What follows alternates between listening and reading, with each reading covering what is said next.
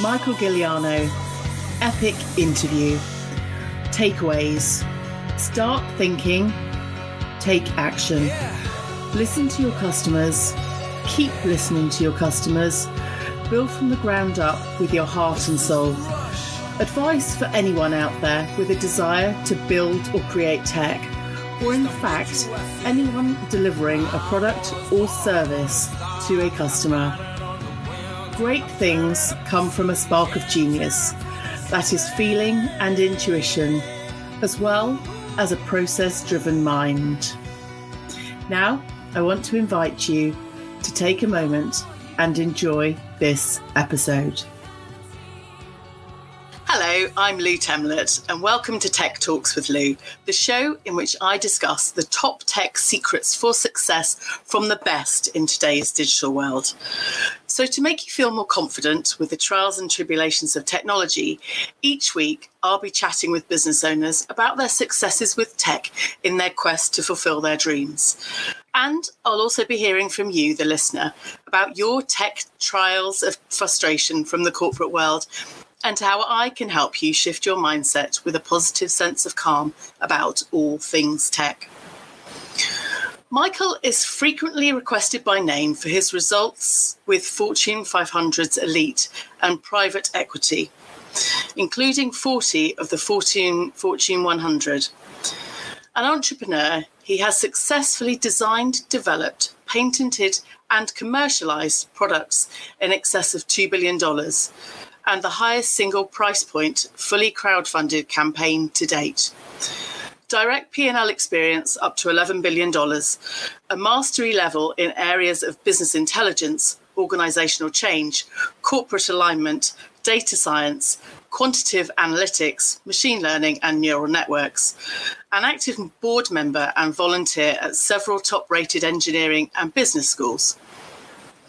He started his career at tech giant Intel, earning distinctive engineering honours spanning some of the highest profile product launches on record in the digital and mobility spaces, including Xbox, Apple, Xeon, and Pentium 4, and served as Intel's first lean content expert at their flagship plant. Welcome, Michael. It's wonderful to have you here. How are you today? I'm doing well. Thank you so much for having me. Oh, it's an absolute pleasure. And thank you very much for sparing your time to talk with me today. So, I have a few questions, and I'd like to know um, where and when your engineering mindset began, and a little about your background, if you may. Sure. Um, I think uh, my my background in general. Um, I was a little bit different as a kid. Uh, I was good at sports. I played baseball, basketball, football, track, uh, all the way through high school, and uh, played Division One football in the U.S. as an American football. But I always, uh, always liked taking apart things. Always was fascinated and curious by how things work, um, and uh, was very much into math. Was very much into science, and later got into engineering. And uh, I studied industrial and manufacturing systems engineering. My concentration was operations research, uh, and I did that in college while also playing uh, a Division One sport. And later in life, uh, went and got another uh, master's degree in engineering, and the focus focus was on uh, quantitative analytics. So where I got started, I think it's as simple as staring at things and wondering how they work, uh, going in. It could be something from a paper airplane to Lego blocks to I think anything I ever saw, I tried to make out of Lego blocks. Uh, and then eventually it turned into wood, and then eventually it turned into metal, and then all of a sudden you're actually making real cars 20 years later, or anything that you can imagine. Just making stuff, staring at stuff, uh, wondering how they work, why they work, what they're made of. Um, it could be anything. So when you see, I believe that when you see a little kid and there's a bunch of kids, but there's somebody that's staring a little bit extra, a uh, little boy, little girl, and wondering why, why, why, why, why. Um, people that like to sketch out their ideas. Uh, there's probably uh, a bite of engineering in their future. Mm. that that sounds very familiar, and I absolutely agree with you. You know, just watching and observing. And now I'm wondering what your first, you know, first things that you kind of observed and decided to take apart. Do you have any tales of things you destructed and wanted to recreate? I think when I was little, anything that could be taken apart, I took apart. Um, if people were throwing stuff away, if my father was throwing away something old, uh, a tool, a machine, uh, anything, a lawnmower, I would want to unscrew the plastic and see what was underneath. Uh, when people were looking at their cars, I would always look around at the engines. Um, but even little silly things, taking apart a pen, taking apart uh, any really anything. And then I like to build with Legos, as a lot of children do. Um, but then I would find figure out that once you could make something once, it's kind of over. So I'd invent new things, and then I would pair things up, and then I would uh, try to emulate the larger version. So if I didn't like the airplane, and I thought I could make a better airplane, and it looked more realistic in my um, more realistic in my mind. I made what I thought to be better. I'll never know the difference because my mother would just tell me, Oh, what a nice job. That's so nice.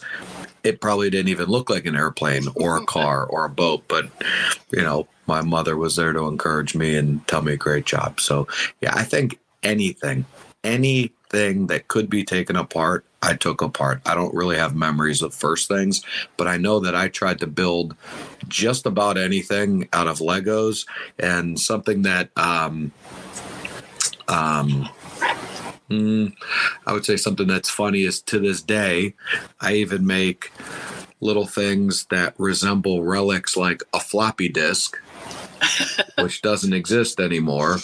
Yep. Out of Legos. So there's no shortage of things at any age. I've never stopped playing with Lego blocks, and now having little children, I step yeah. on them. I have them in the cracks of the cushions. Uh, yep. I can't get away from that silly toy. and what's kind of funny is I submitted one resume in my life when I was in college. And I wanted to work for Lego. And wow. I submitted it I graduated yeah. with a good GPA. I had great, great co ops, felt that I would get a great opportunity. And I sent out one resume. The rest I had job offers from just other methods or whatever. And Lego wrote me the "We regret to inform you" heartbreaking letter, and um, yeah, and so um, I ended up going and making microchips for Intel, and uh, they were fortune number one at the time. And the projects we worked on, uh, our team, our company, our organization enabled what's now termed as mobility. So when I went there, um, everything was plugged into the wall and pretty much tethered. Laptop life was maybe two hours at best. And when I left, uh, you had computers in your pocket called iPhones and iPods, and uh, battery life lasted all day. Things were thin. There were dual core, quad core, Bluetooth. The internet started tuning up. So uh, I was there at a very special time with a lot of very, very, very unbelievable and very special people that sounds like an incredible journey and sounds like you were incredibly pivotal in that that process um, can you share some of the the steps that you know the organization went through uh, in your kind of lifetime uh, with them from the you know the very early days of batteries not lasting very long and, mm-hmm. and kind of tech being short lived and yeah. uh, well there were people that had vision so what people need to understand about technology in general and it's often taken for granted is people don't understand hardware and software and it's very obvious. And when you say it, it's, yeah, I know it. But if the chip is the engine to everything, if you don't make the chip better, you're limited by what the software can tell it to do, the roads it can be driven on, aka the internet. Um, so you're motor or engine limited. There's no prior art to a chip because it's never been done. So to keep making them faster, better, more effective, uh, to make them do things that people didn't think was possible. There were transistors in my parents' and grandparents' generation, and they were the size of a soda can or larger in some cases. And within their lifetime, you can put several hundred million on something the size of your pinky fingernail. So the miniaturization of a transistor um, and how they did that uh, was prior. I had no contribution to that. But once they got down to not necessarily a sticking point, but a pretty pivotal point, was they were putting aluminum, or as they say, not in the US, aluminium, uh, on the chips, just like wires in an older house. The new ones have copper. So when I was there, they started putting copper on the chips, and copper had different thermal properties. It was uh, different physical um, electrical capability, had just everything different. And there were a lot of people that didn't think that that would be a success. And Intel pioneered a lot of that. And what they were effectively able to do is put instead of one chip on the side size of your pinky fingernail, they're able to shrink the process more and in the same amount of space put two chips then so dual core, so two cores, so two engines in the same space. Quad core, eight core. That enabled mobility, that enabled um, being able to have more real estate, onboard memory, system on a chip, all those things that are normal now, those were firsts. So I was at Fab 22 and that was uh, at the time the largest and most profitable semiconductor facility on earth. It was the lead factory for Intel Corporation. It was in the Phoenix, Arizona location. And uh, that was when Intel was fortune number one, and the stock doubled or tripled every single year for a very long time. And uh, I happened to be there at that period of time, and uh, I was there for about five years that's just incredible, you know, to think you know explaining about the hardware and the software and you're right in that people tend not to necessarily understand the difference but when you're talking about processors and mm. the fact that the space has got smaller and just more mobile in in the context of processes and development um, yeah. People think people think technology now and a lot of people think software. They think apps. They think of programmers all this other stuff. And they don't forget it. But on my side what's very much overlooked is you could write all the apps you want. If the engine doesn't fit inside of the telephone that fits inside of your pocket yep. none of that exists. If that processor can't have what used to be the size of a microwave now on your fingernail have things that send and receive memory multiple systems video audio uh, you know graphics gpu cpu all that stuff's on a chip now absolutely and what is now the the latest iphone destroys even two, three, four years ago's laptops in terms of processing power, video, um, things that we're doing right now. Uh, we have the ability to get on a a phone and have what would the equivalent be, or the equivalent of uh, a television studio, radio studio, um, stream None of this was even able several years ago. So these guys have got guys and gals have got that process or process, depending on which country I'm in, because I was in in London last week and I got corrected about aluminium and process many times. Um, but uh, people take for granted or they really overlook. There's still really only one or two companies, maybe three, on Earth that are enabling all this stuff to happen and then the software people make the apps and the and, and all that other stuff. But without this engine um, that is very power efficient, is safe and has an ungodly amount of supercomputer strength. Um, you know, the, the, the, chip engineers I maintain are yep. today's rocket scientists. Um, Absolutely. Because you can't make a rocket without a chip now. And the things can't talk without the computer. So uh, yes. that may not sound so nice to say or hear, but um, I still think the chip engineers are and always will be the rock star because that's the engine. Absolutely. You um, lead me on to um, a point that, that I've raised, maybe not in one of my podcasts, but certainly some of my social media. Mm. Um, during the mid 70s, my father built a personal computer um, from scratch. So he kind of you know, produced all the circuit boards, the casing, um, and everything else at the same time as kind of Clive Sinclair, who was one of his idols at the time. Uh, and that's when I started my journey in coding and programming and software engineering yeah. um, from the age of three. But, you know, without that technology, I wouldn't be where I am today.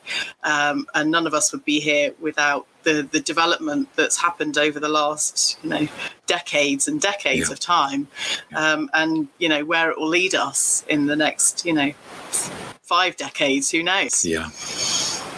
I think that's you know a wonderful thing to think that the progress that we've already made and the progress that we're about to make and embark on as well. What and, I what uh, I've been very fascinated by is now that everything's mobile, you're able to access information quickly, but you're also able to collect information and the quality of information and sort through. You're able to gather a bunch of stuff, but now it's able computers and soft, so hardware and software, they're able to now get all that stuff and they're doing things meaningful with it. It used to just be collecting stuff, big data, whatever it is.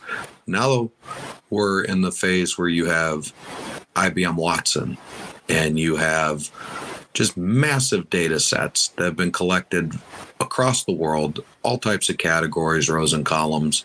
And now computers are able to compute AI, predictive analytics, and they keep getting better. And um, always going to need the people. Always going to need the people to write the equations that have like the extra tape on the glasses, right? Uh, us yep. nerds. But um, it's neat what we're pushing right now is very useful computing. And instead of just getting the data and collecting the data, now we're crunching the data to produce meaningful outcomes and uh, it's really advancing um, civilization. Uh, a person that I admire so much is Dr. Felipe Aros-Vera, and he is down at my alma mater, Ohio University, and he is able to use Watson and other things to do things like humanitarian logistics and relief for disasters and other things. And you now have that at a student level where that might have been reserved five to 10 years ago exclusively for DHL, the military, the various militaries, um, UPS, Federal Express. You now have students able to do routes during hurricanes that save lives, um, how to generate, how to get generators um, to places that have no electricity. And that's all through all this computing power. And, it, and it's really helping people. You also have it making the world safer um, in terms of uh, flying, driving, uh, all these sensors. So we're able to gather all this stuff. And I think the next big chunk is now getting that stuff and doing something useful to society with it besides looking at Kim Kardashian's butt or something like that. So I like that uh, getting rid of the vanity stuff and now this processing power is more for solving problems than it is for entertainment. So I'm happy to see that it's transitioning into more useful things. Absolutely. I think, you know, many of us have a philanthropic um, kind of ethos and thinking, yeah. and, uh, you know, just bringing that all back into play um, that wraps around kind of uh, entrepreneur spirit and, uh, you know, progress forwards that is yeah. more humanitarian or, uh, you know, ethical and supportive in, in the world in general. Um, Michael, I want to ask you about your greatest tech success, if it, if you've not already mentioned it. Um, greatest tech success. Um,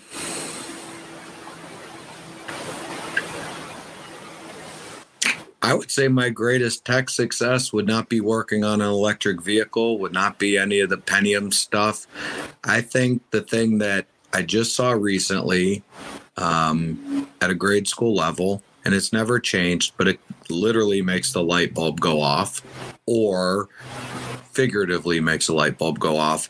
And that is, they still in elementary schools in science will get piece of styrofoam, block of wood, two paper clips.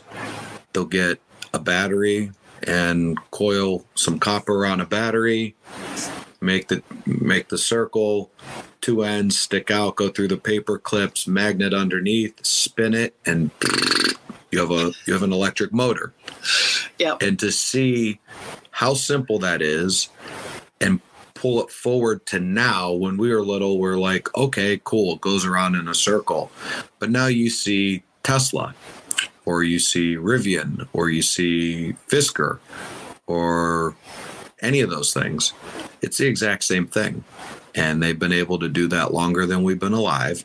And it's been a universal thing that they show to kids, and they've never stopped showing it. And I think that was my biggest, you know, the thing in tech when you put electricity through copper, magnetism, now, now you get things spinning, which gets this stuff spinning and says, well, how many of these magnets would I need to make a light bulb go? Or how much, how fast would this have to spin to turn a wheel that my Lego can be on? Or could I put my chair on this? And it makes you start to think of scale and it just makes your head go all over the place. And um, I think that's my biggest tech breakthrough in my life is when I saw that in school. And just recently, I'm seeing again in the elementary schools, and it still has that same effect. And you watch the kids now, your own kids, yeah. other people's kids, and you see the world through their eyes. And it's beautiful to see them, them studying it and looking at it. And all of a sudden they go, and it makes you feel it brings you back to that moment. So uh, I, I could say all kinds of neat, cool things. That's the one. Yeah, I think you know that's where you know tech brings us, um, you know, an emotive uh, emotion and feeling yeah. and it's kind of intrinsic, and they're both mm-hmm. linked. It is, know, yeah, absolutely. And that's that's kind of the the essence of tech that it is yeah. much more human, it's much more real, mm-hmm. and uh, feeling feeling based that Correct. most people may not kind of understand the concept of when they see devices and machines right. that it all began with a very deep feeling and an inspiration that uh, supersedes yeah. all of us of um, and is still at the core of everything so it that's is. that's really heartwarming to hear that you uh, yeah. kind of uh, mentioned that um, so I was going to ask you about your uh, kind of deepest tech learning and uh, you know your your biggest learning curve within uh, engineering and technology? I don't think there's a day that goes by that, and it's cliche. The more you know, the more you know that you don't know. But every day I am inspired by, and I'm going to apologize because I'm going to turn a brighter light bulb on than myself. Um, and I apologize for any of the people in here with the the podcast stuff. Um, but I really think that um, the more you realize that you don't have a clue on what's possible, you really don't have a clue. And you have your degrees and you have these people that have these giant laboratories. You have these people that have billions of dollars hundreds of millions in R&D per quarter, per month, per whatever. And then you see kids at college beating them at whatever they're doing. It could be drone competitions, it could be electric vehicles at Virginia Tech, it could be um, communications, it could be programmers writing in Python versus something else, and how quickly kids can do Python on something like a Raspberry Pi for $30, $40 and have a robotic competition that does something that would have cost zillions of dollars and they do it on pocket money. And then you look and maybe people their parents age uh, have these endless budgets and they can't even draw an idea. So you're seeing the idea go to a napkin go to physical form and then the make and break and the iterative process and just when you think you've arrived like in sports or anything else somebody punches you right in the mouth and you realize you're not the heavyweight champ anymore. So, um, if there are young people listening to this, what I would love to tell them is you're actually better than us because you don't have your corporate head trash and you're actually way better than us because you take more of the we could if versus we can't because that some of us old folk are, are beat down with. And I'm always amazed every time I show up on any campus that has any type of you know science, technology, engineering, math, the biomedical, the biomolecular stuff, and you see how much it costs to really get it done, and then how much corporations and us old folk, which you're not one of, but one of us old folk on um, you know how much they select to do and the politics no we can't. You give kids stuff and offer some pizza and a hundred dollar prize and they're beating people making 100 200 300000 dollar salaries that have 20 years of experience 30 years so um, I don't think that's ever changed. Uh, people were surprised with mo- what my stupid butt was able to do when I was young, and now it's back in my face, and I see kids go, "Oh, that's easy, just do this," and I go, "Oh my, that took me a week to do," and some kid has just and then it's done. It's amazing. Yeah uh, you know they they've learned from somewhere and there are educators out there and yeah. you know uh, inspiring uh, entrepreneurs in the yeah. tech and engineering world and uh, you know that's all to be noted as well yeah um, but yeah absolutely. I try to be and, one of those I try to donate as much time if I'm in a city and I know there's a major university there um, I'll volunteer to do a Q&A, volunteer to do a lecture. Um, I have a lot of really good relationships across the country, uh, from California to Florida to uh, Boston, being you know Harvard, MIT, Stanford. Uh, I have relationships in in the UK where I just was. Uh, I have relationships with uh, in in mainland China. I have relationships in India Institute of Technology. So we got nerds all over the place. And if I ever happen to be, it's mostly in the states. Um, a little bit overseas, but if I'm nearby, uh, we're a small community of nerds, and uh, the doors are always welcome. And we always like to get that perspective. And some of it's uh, like when your parents tell you to eat your vegetables and they say no. Um, if I come to your university, magically, I'm going to say the exact same thing that you put on the board, and they're going to listen. Um, so, you know, we help each other out. That sounds great. I'm so going to get you around to get my kids to eat broccoli. um, so, uh, focusing on uh, entrepreneurs that might be listening mm. to this and looking to move into the field of technology, or that's something that they have an interest in, what would what tips would you give them? What recommendations, things to look out for, things to get into? What's the latest from your perspective? I think an entrepreneur, that word wasn't really around when I became one. Um, when I was 27, I stopped a corporate job at a Fortune number one. I had a very beautiful life, very beautiful house, great company, great benefits. And back then, if you wanted to be what's called an entrepreneur now, my father said, Did you bump your head? Are you, is something wrong? Why would you ever quit the corporate world? Um, there were people that asked, you know, there's definitely something wrong with you leaving Intel when the stock doubles every year, or there's definitely something wrong with you working at a good company and all this other stuff. So there was no such thing as an entrepreneur. We were just, you know, crazy people that went and started our own businesses.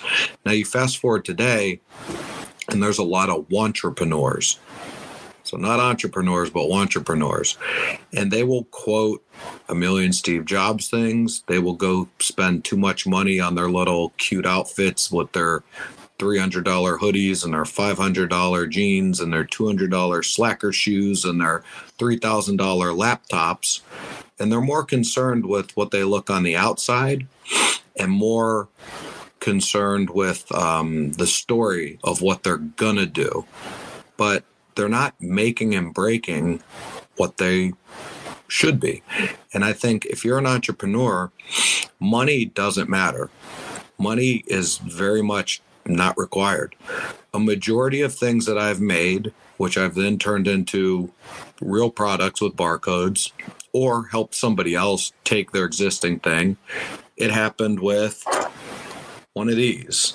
I can tell you that people will label me an entrepreneur, and I can tell you that this is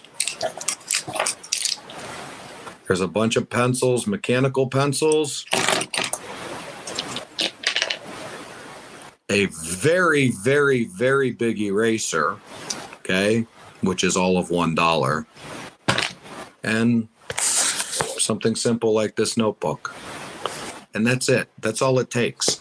And what it is, is what I think makes an entrepreneur successful, and it always has the people that can communicate an idea that maybe doesn't exist or is the better mousetrap, articulate a vision with steps on how to get there, starting at the end, working backwards in big chunks. And even if people don't get all the details, they don't need to know the details. They just need to know that I want to go from A to Z. And the first two steps are ABC, and that gets them on board then DEF. And as long as they can say, yeah, that person knows the alphabet, it's in the right order, I might know everything and just need the vowels. So knowing what you do have and what you need and what you don't have, and then being humble enough to say, just because it's my company doesn't mean that I have to be the smartest or the fastest or the best.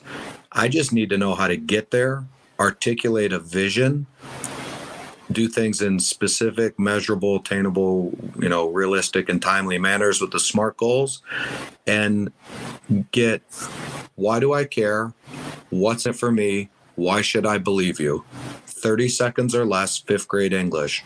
If anybody is actually listening to me say that and wants to write it down again, I'm going to give you a master's or a PhD again. Why do I care? What's in it for me? Why should I believe you? 30 seconds or less, fifth grade English. That paired with a roadmap will get you further than going out and buying laptops, getting fancy schmancy consultants or whatever it is. And the sooner you can start making and breaking representative models, or if it's coding, banging out the code, the sooner you are into physical form and making ugly babies, and then getting feedback and turn them into pretty babies, that's the sooner you can slap a barcode on it and put it out to the world. And getting super user groups are imperative. So you don't want to do the traditional design in a vacuum and then go out and try to push people on and sell why it's better. Um, being trained uh, in Japan in lean uh, and and shingijutsu and, and that type of stuff uh, at a very young age. The thing that I remember most is the translation was the closer your ear to the customer's mouth, the closer your hand is to their wallet. So if you have the customer and you have inclusive design and you take a listening approach, um, you're most likely to get that money sooner than the next person. And because the people who you're building it for got to beat it up, got to test it, got to do everything, they are going to become your biggest sales force, your biggest marketing, your evangelist. Um, and you're not going to have to spend a dollar marketing because they were part of inclusive design. Somebody who goes and makes something and is a know it all and will tell you why you're wrong and why they did it this way, but that's one person, and one person's never going to beat five or 10 or a hundred or a thousand. And so for an entrepreneur versus a entrepreneur, the ones that I'm seeing successful solve something useful, are able to understand what the value is. They give total addressable market, but I would challenge people to say, what is the total grabbable market? And I would define grabbable market is what can you go get? Not what can be done. What can you go get? And if you can't go get that, articulate it, get them on board, make it, and then eventually deliver it to them, your batting average is uh, not going to be so high. If you do take those types of steps, um, your batting average will be ridiculous in a good way. People like working with you and for you, and you never know what you stumble in. They may ask you to do it again and again and again, and then maybe you can get on. Um, you can get on uh, your favorite magazine. You can get on a podcast with Lou. You can uh, do whatever you want. If you don't, you'll be watching it. Absolutely. Michael, that's so inspirational every podcast that I record and interview, there's always something incredibly value valuable to pick up from it. Um, and I'm I'm listening because I want to be on the podcast with me right now. yeah, special guest in the building. oh yeah, I, just such valuable advice. You know, we we share um, some of our time both working for Honda yes. um, and using the the specific, measurable, achievable, realistic time based goals mm-hmm. and the iteration in yeah. you know producing something, listening to the customer, having you know all our ears and senses open to their yeah. feedback reiterating the process and yeah. just keeping going and, and delivering something that's heartfelt and what really stuck with me michael was mm being able to grab, um, you know, the achievable market, not the potential and the and what's possible, but just the immediate market, and actually yeah. just going out with that. I think that's incredibly sound advice for anyone yeah. um, producing anything, whether it's a service or a product, to just achieve those initial goals. Um, yeah, and the quicker you're producing something, yeah the quicker you're going to get it. Yeah, the world's small. We're both in tech, and we both spent time with Honda. And uh,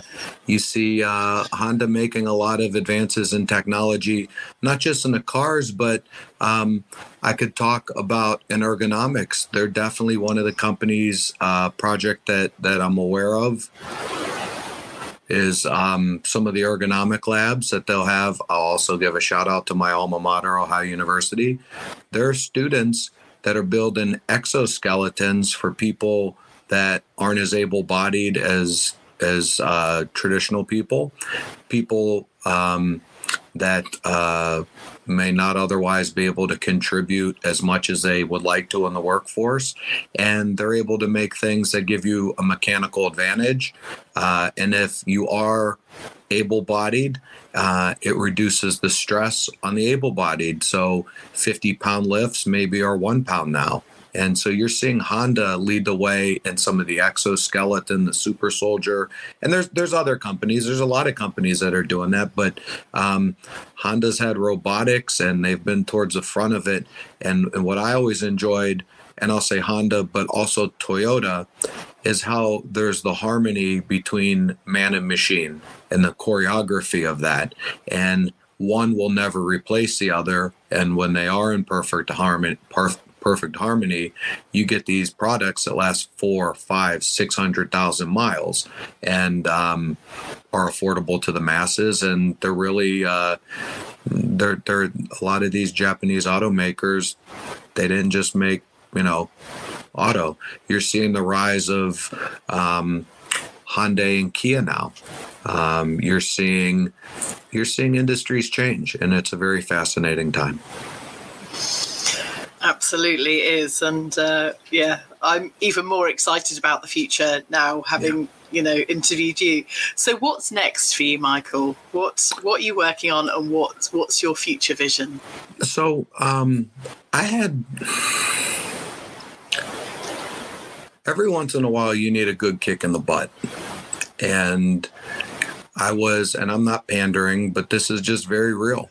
Um, I am from the States. I've been doing a lot of stuff in the States, and I spent a little bit more than a week over in London. And that was uh, primarily to see some universities.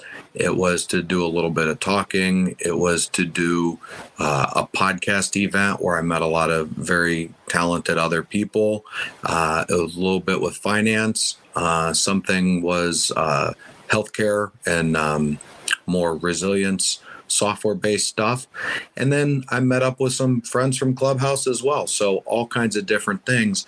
But a very impactful talk I had um, that it just added perspective. Um, the the the young lady that uh, that had the podcast event started exactly one year ago, and her name is Natalia Lloyd, and she, just like you, has a podcast and she had one guest, then she had two, then she had five, then she had 10, then she had 20, and she just celebrated her one year anniversary. And what I really saw is to our original point you have somebody that's talented trying something very new and new to them. And you now look back at the body of work this isn't a $20 million studio. This is somebody that had a talent, has a talent, um, and is able to get billionaire industrialists, princesses, musicians, um, was able to get people that are Sir this and Lord that, you're all these people that we know.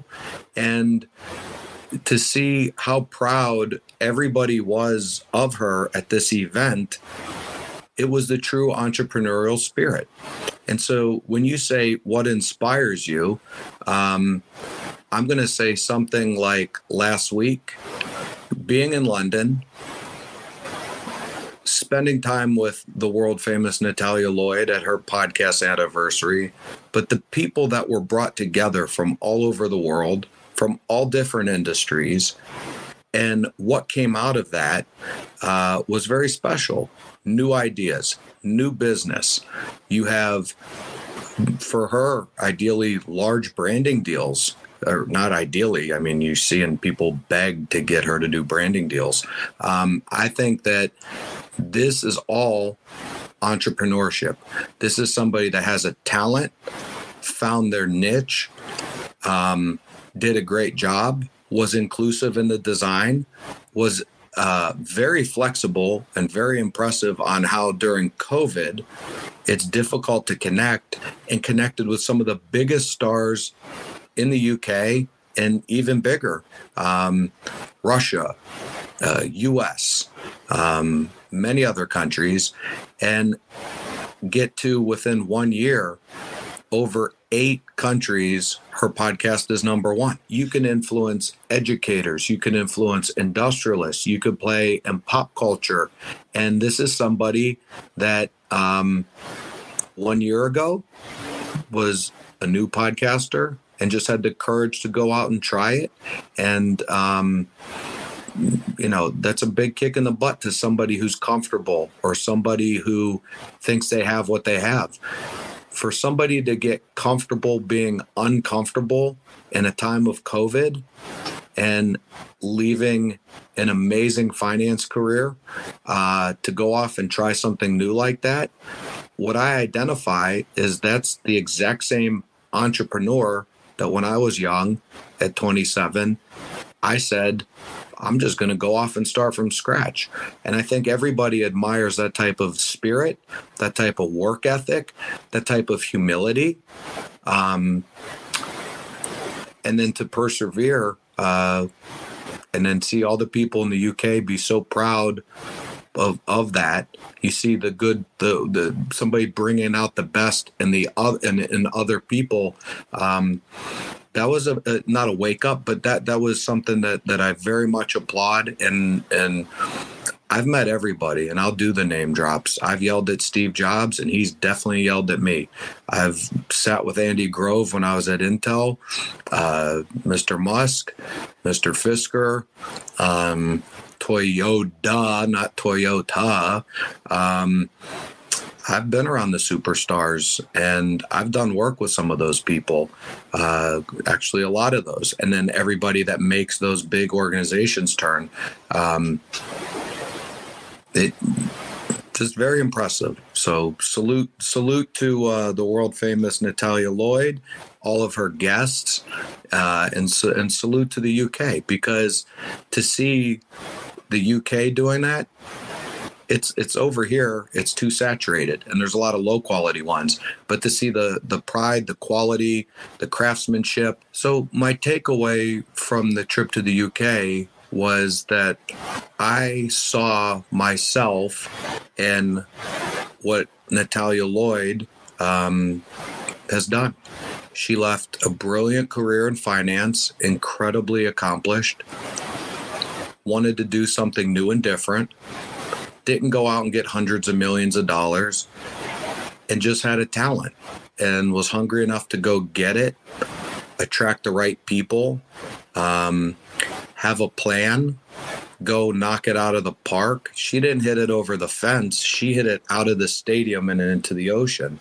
And then to see the success to be ranked number one in eight plus countries, to see the adoration and the admiration of people that we all admire in business and entertainment and industry, and to really bring all those people close together at an event like she had, um, people were solving problems. People were creating new businesses.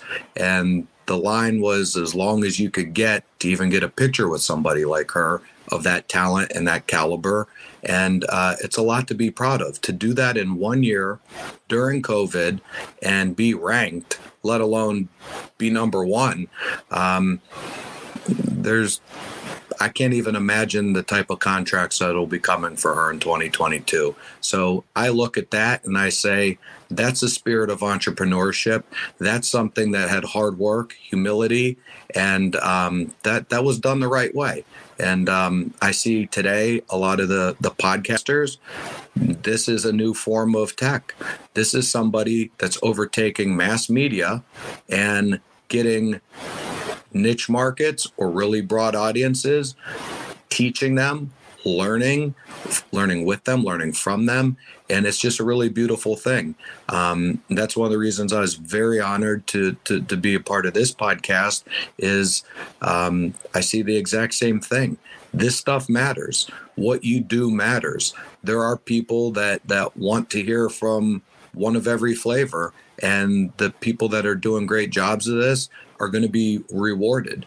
And if it's not financially immediately, um, when you're good at something, that's good. But when you're great, the money follows you no matter what. So that relentless spirit of entrepreneurship, not entrepreneurship, um, is alive and well. So um, I definitely wish you conti- continued success and a very sincere thank you for giving me the opportunity to uh, share time with you today. It's been an absolute pleasure, Michael. Thank you for everything you shared. It's just been incredibly inspiring. And I'm just, you know, taking it all in. It has just been incredible. So um, I'm going to be listening back to this. Um, if you have uh, managed to get through the whole episode, thank you so much, Michael. Once again, thank you so much for joining me. I really do appreciate your time and effort uh, today, and uh, look forward to connecting with you again when you visit London uh, or anywhere else in the UK. Absolutely. And thank you so much. And absolute salute to everybody that showed us so much love in the UK and uh, all the inspirational people that we met. And uh, specific uh, thank you again for you and uh, for giving me this opportunity, Lou. Thank you so very much. You're very welcome. Thank you, Michael. Thank you. I hope you. enjoyed this episode as much as I did recording it. I look forward to having you listening in again for the next episode. And if you would love to be a guest talking to me about your tech trials or successes, please do drop me a DM.